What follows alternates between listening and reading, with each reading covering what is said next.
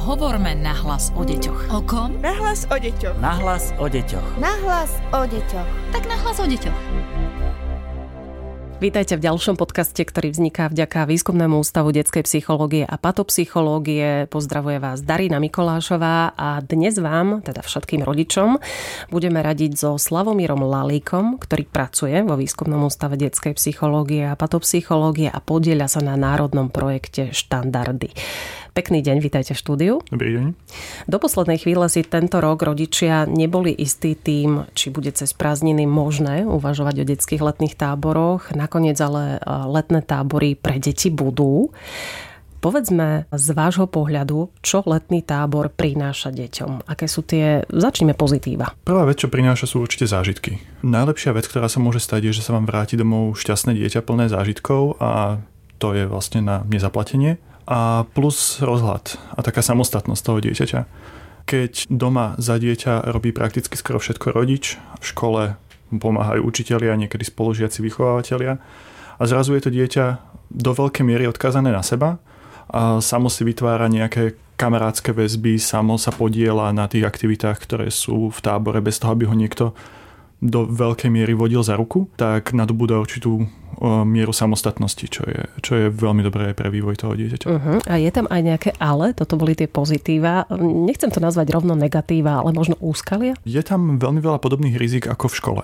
Že zase, aby som to nejak neextremizoval, že teraz uh, bude to niečo úplne iné a o mnoho ťažšie a zložitejšie Samozrejme jedna z vecí, ktorá sa môže stať, je fyzické zranenie. Uh-huh. Že mhm. ak ide dieťa na scouting alebo povedzme, že na nejaký športový tábor, môže sa stať, že sa zraní. V každom tábore ale kvôli tomu respektíve mal by byť zdravotník alebo osoba poverená. Čiže to tam ošetrené je. Určite je problémom, takým fenoménom momentálne šikana, ktorá sa môže udiať aj na tábore.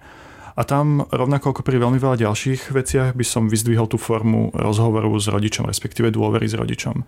Ak vám to dieťa dôveruje, ak sa s ním často rozprávate, tak ono nemá problém povedať, že tento kamarát alebo tento vedúci mi povedal toto, bolo mi to veľmi nepríjemné, alebo stalo sa mi toto a oci mami prosím pomôž mi, alebo priamo tomu vychovávateľovi to povedať, ak má dôveru k tým dospelým ľuďom. Ale dokáže to povedať aj počas toho tábora, keď väčšinou ten kontakt s rodičmi nie je taký intenzívny? To je veľmi individuálne, uh-huh. Áno, mhm. tu máte pravdu. Na niektorých táboroch je zakázané nosiť si telefóny, zakázané nosiť si laptopy a potom je veľmi zložité vlastne komunikovať s týmto rodičom. Z mojej skúsenosti, alebo respektíve čo by som ja odporúčil, by bolo že mať nejakú vyhradenú hodinu alebo nejaký čas v rámci dňa, že v tomto čase sa mi ozveš a povieš mi, čo bolo, čo ste robili, ako sa cítiš, ako sa máš, či sa stalo niečo zaujímavé. A ak tam je niečo, čo by sme mali riešiť, tak e, ja sa na to pozriem a ak nie, tak mi proste iba prerozprávaš veci, ktoré sa ti stali, ako keby takou formou denníka, že tak spomeň si na všetko pekné, čo sa ti za tento deň stalo. A nakoniec v tom dieťati ostane to pozitívne a ak tam z toho vydestilujeme nejaké negatíva, tak tie potom ako rodič vieme riešiť. Ale ja by som nenechával všetko to bremeno iba na rodičovi. Veľmi veľa z týchto pracovníkov, ktorí pracujú v detských táboroch, sú odborníci, ktorí to robia celé roky.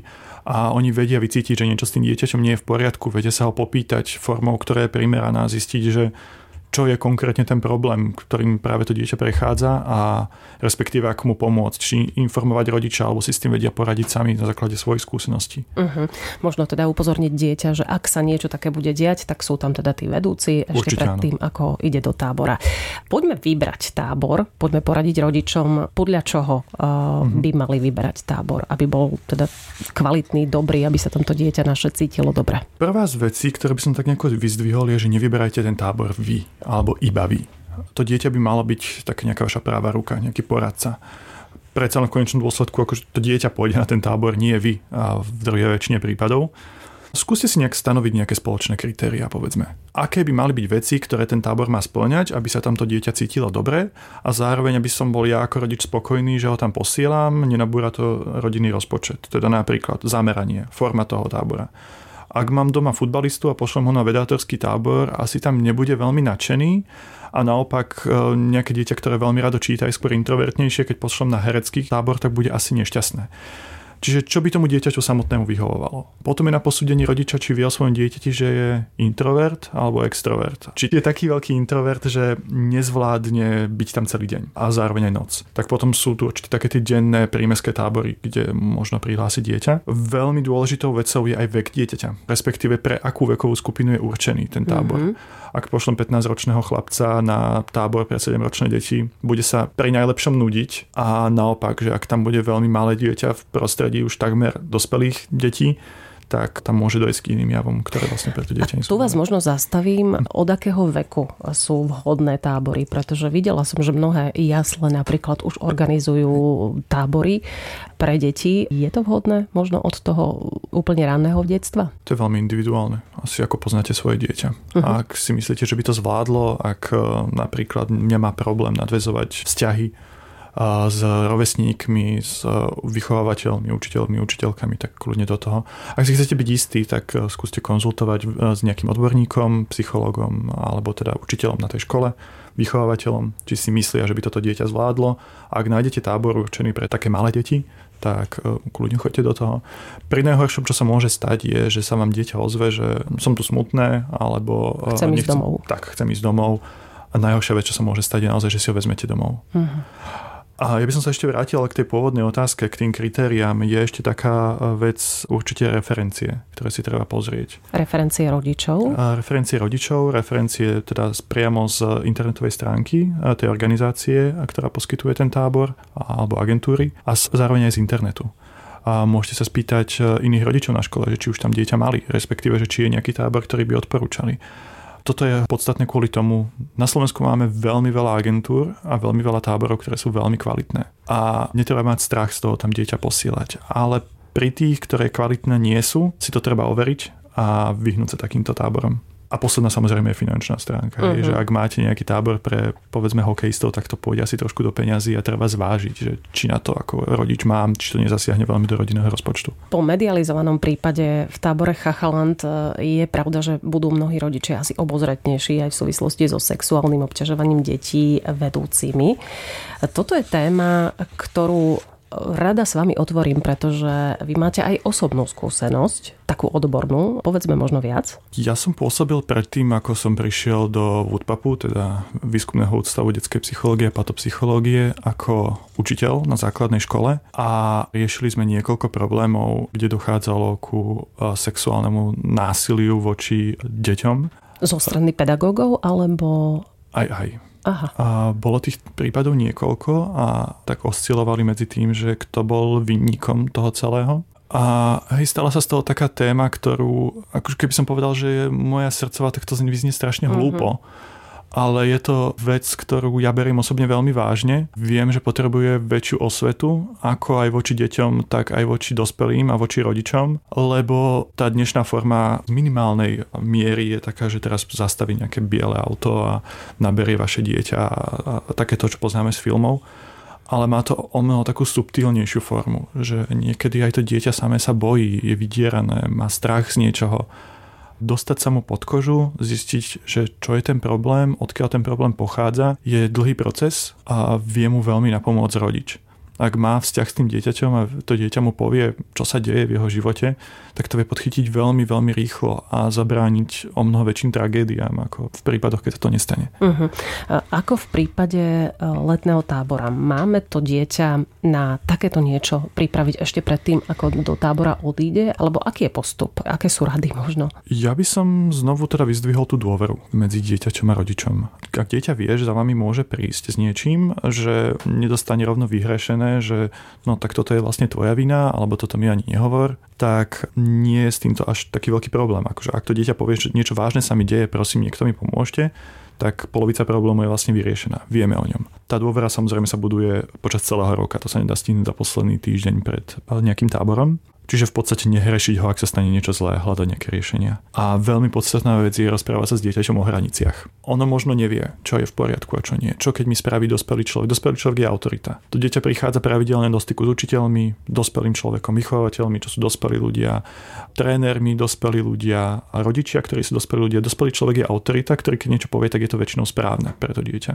A ak príde to dieťa do kontaktu s nejakým človekom, ktorý mu povie, že urob toto, tak nie okamžite tomu dieťaťu docvakne, že to je nesprávne. Niekedy ten nátlak od autority práve dospeje k tomu, že to dieťa si povie, že asi je to správne a urobím to. A až s odstupom rokov, ako bolo v tom v prípade pani, ktorá posunula ďalej tú informáciu o tom, čo sa dialo v tábore Chachaland, až niekoľko rokov neskôr ten človek naberie takú tú vnútornú silu a odvahu povedať, že toto sa dialo a medzi tým môže byť veľmi veľa ďalších detí, ktorým sa to deje. Čiže rozprávať sa s dieťaťom, čo je a čo nie je v poriadku, čo si dospelí môžu k nemu dovoliť a čo už nie, čo robiť, ak sa to stane. Podstatná vec pre mňa z tohto celého je, že to strašenie nepomáha. Pomáha osveta a pomáha dôvera. Nedá mi ale nevrátiť sa k tomu, čo ste naznačili, k tej vašej vlastnej zaangažovanosti a skúsenosti s troma prípadmi sexuálneho obťažovania deťmi na škole týchto troch prípadoch, ako ste sa o tom dozvedeli? Deti boli sami iniciátorom, že vám niečo teda naznačili, že sa niečo zlé deje, alebo si to všimli rodičia, alebo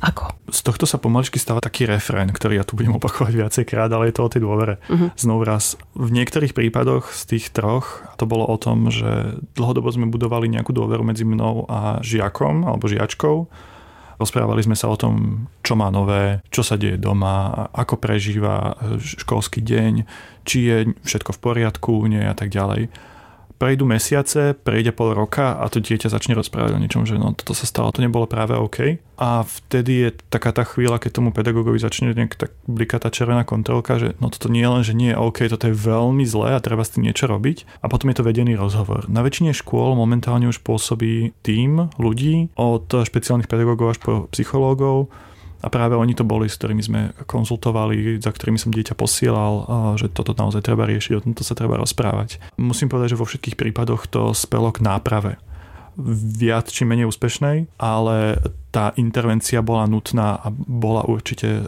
pozitívna. V iných prípadoch je to iný kolega v rámci tých troch, o ktoré ste spomínali, ktorý upozornil na takéto niečo úplne rovnakým postupom, že dieťa sa mu zdôverí a potom sme to ako tým ľudí, ktorí boli ochotní do toho ísť, riešili a rozprávali sa o tom. Toto je možno aj rada alebo také usmernenie aj pre tých ľudí, ktorí budú robiť vedúcich v tábore, že počúvať tie deti, aj keď ťažké to je, možno pod vplyvom toho, že ich tam bude veľmi veľa, že ich tam bude veľmi veľa a zároveň, že je to veľmi krátka doba. Uh-huh. Na vytvorenie nejakých priateľských pút je týždeň u dieťaťa dosť na vytvorenie dôverného puta, to je veľmi individuálne od dieťaťa. Sú deti, ktoré sa vám otvoria do pár minút a porozprávajú vám, že ako majú doma značku televízora, kde robí ocina mamina. A sú deti, ktoré vám povedia za proste týždeň áno, nie. A je to vyslovene na tej citlivosti toho vedúceho tábora alebo vychovateľa, aby to dieťa dokázal nejako otvoriť. Už sme eh, tu naznačili, že komunikácia v letných táboroch môže byť ťažšia, čo sa týka rodičov. V mnohých táboroch sú aj zakázané mobily, to je pravda, aj počítače. Aj to môže byť niečo, čo môže dieťa odradiť a mnohé deti možno odmietnú z tohto dôvodu do tábora ísť. Čo s tým? Nútiť dieťa mm-hmm. ísť aj do takéhoto tábora alebo rešpektovať ho? To je veľmi dobrá otázka a momentálne asi je taký nový fenomén mm. spoločnosti, že keď si spomeniete na tábory z 30 rokov, tak asi to nebolo až také bežné, že si dieťa zobralo celý televízor a PlayStation. A vec, ktorá určite pomôže, je vybrať ten tábor spolu s dieťaťom. Porozprávame sa s dieťaťom, kam by si vlastne chcel, chcela ísť. Dobre, je to nejaký šport. Aký šport by to bol? Tak bol by to povedzme, že futbal, jazdenie na koni a niečo ďalšie. Vyberieme si nejakú finálnu trojku a dám ti povedzme, že 3 dní, týždeň, rozhodni sa, zamysli sa nad tým, čo je to, čo by si chcel počas, alebo chcela počas tábora 2 týždne počas leta robiť. A ak si to dieťa vyberie samé, tak už je tam nejaká tá vnútorná motivácia. Práca s tou vnútornou motiváciou je niečo, čo veľmi vie pomôcť prekonať aj to odlúčenie od telefónu a od laptopu, čo sú teda takí sprievodcovia dieťaťa momentálne na ceste životom. A to je teda určite jedna vec. Ak si teda dieťa vyberie správne zameranie toho tábora, tak sa tam nudiť nebude. A ak ide o komunikáciu s rodičom, s kamarátmi, a treba si zistiť, ako to ten tábor berie, alebo tá agentúra, ktorá to vlastne prevádzkuje, ale dohodnúť si nejaký čas s tým dieťaťom, že dobre, vtedy budeme spolu komunikovať, vtedy mi povieš, čo sa deje a dohodnúť si aj s tými vedúcimi tábora, že kedy to bude, aby to nenarúšalo nejaké táborové aktivity, hej, že teraz všetci hrajú futbal a ja musím ísť telefonovať s maminou, že to uh-huh. nie je ideálne. A posledná vec taká zladenie s tým dieťaťom samotným. Ak to sú moji rovesníci, s ktorými som v kontakte prakticky non-stop, tak mi ten telefon ani nechýba. Ak je to moja aktivita, tak mi to ani veľmi nechýba. Ak naozaj sa jedná o tábor, ktorý zakazuje mobily, zakazuje laptopy úplne, tak sa skúsme dohodnúť s tými vedúcimi, že napíšeme si s dieťaťom povedzme list alebo pohľadnicu. Ja mu napíšem ešte predtým, ako pôjde na ten tábor samotný, takže mu už prvé tie dní, keď tam bude prvá pohľadnica príde, má to dieťa nejaký kontakt s rodičmi, vie, že rodičia na ho myslia, že tam niekde sú, že sa k ním vráti a Aha, zároveň sa môže vrátiť aj k tomu listu, pretože list je niečo hmatateľné, Presne môže si ho prečítať viackrát opakovane. tak. Posledná otázka. Poďme poradiť rodičom, ktorých dieťa ide do tábora úplne prvýkrát. Na čo nezabudnúť, ako ich pripraviť? A sú to určite tie spomínané časté rozhovory. Pýtať sa dieťaťa, či sa cíti pripravené, či sa teší na ten tábor, či sa niečoho bojí a potom pracovať s tými strachmi. Ak je to napríklad strach z odlúčenia, tak skúsiť zaangažovať starých rodičov napríklad pošlem dieťa na víkend ku starým rodičom, nebudem až tak veľmi s ním v kontakte, ale ono bude mať šancu fungovať mimo rodiča. Na čo sa môže dieťa v tábore tešiť, je ďalšia vec, ktorú treba s ním preberať. Nájde si tam nových kamarátov, zažije nejaké nové zážitky, bude robiť aktivitu, ktorá ho celý rok bavila. Napríklad veľmi dobre nadviazať táborom na krúžky ak celý rok chodil na futbal a potom ide na tábor futbalový, tak to je ako keby takým vyústením celého toho snaženia, keď môže so svojimi rovesníkmi vlastne ukázať, že tak toto je teda tá vec, ktorú som trénoval celý rok a takýto som dobrý alebo takáto som dobrá a porovnať si tú svoju schopnosť s niekým iným. Zároveň je to aj to, že ak je dieťa napríklad úzkostné, že bojí sa ísť na ten tábor, bojí sa toho odlúčenia od rodiča, je otázne, môže ísť s tým nejaký kamarát, je nejaká moja známa, môj známy, ktorý má tiež dieťa v tomto veku, že by sme ich poslali spoločne. Môže ísť súrodenec, hej, že aby tam bolo viacej a už je tam hneď nejaké puto a niečo, čo sa potom lepšie prechádza alebo potom naozaj rozmýšľa nad tým, že či to bude tá denná forma, že vlastne dieťa cez deň si zažije tú aktivitu a večer si ho vezmem späť domov. No a taká posledná rada možno, že, že skúste sa napríklad s dieťaťom spoločne baliť, že aby aj ono bolo zaangažované v tej príprave, poviete si, čo budem, čo nebudem potrebovať, neviem, nakúpime nejaké maličkosti ako nejaký opalovací krém a podobne a už tá, tá doba tešenia sa na ten tábor sa preťahuje a a potom neskôr teda to dieťa, keď už ide, tak už je to také vyústenie dlhodobého procesu. A keď náhodou nie, tak eh, ponuka tých táborov je natoľko široká, že som dokonca objavila aj eh, pobyty pre rodičov s deťmi, konkrétne tábory, ktoré môžu podľa mňa pokojne upevniť ten vzťah ešte viac. Áno, takéto tábory sú. Veľmi záleží na vzťahu toho rodiča a dieťaťa. Ak eh, majú dobrý vzťah, tak to môže iba posilniť ten vzťah. Je? Že budeme ešte viacej spolu, budeme robiť spoločné aktivity, ja nebudem musieť odbiehať ku práci alebo ku spor sporáku,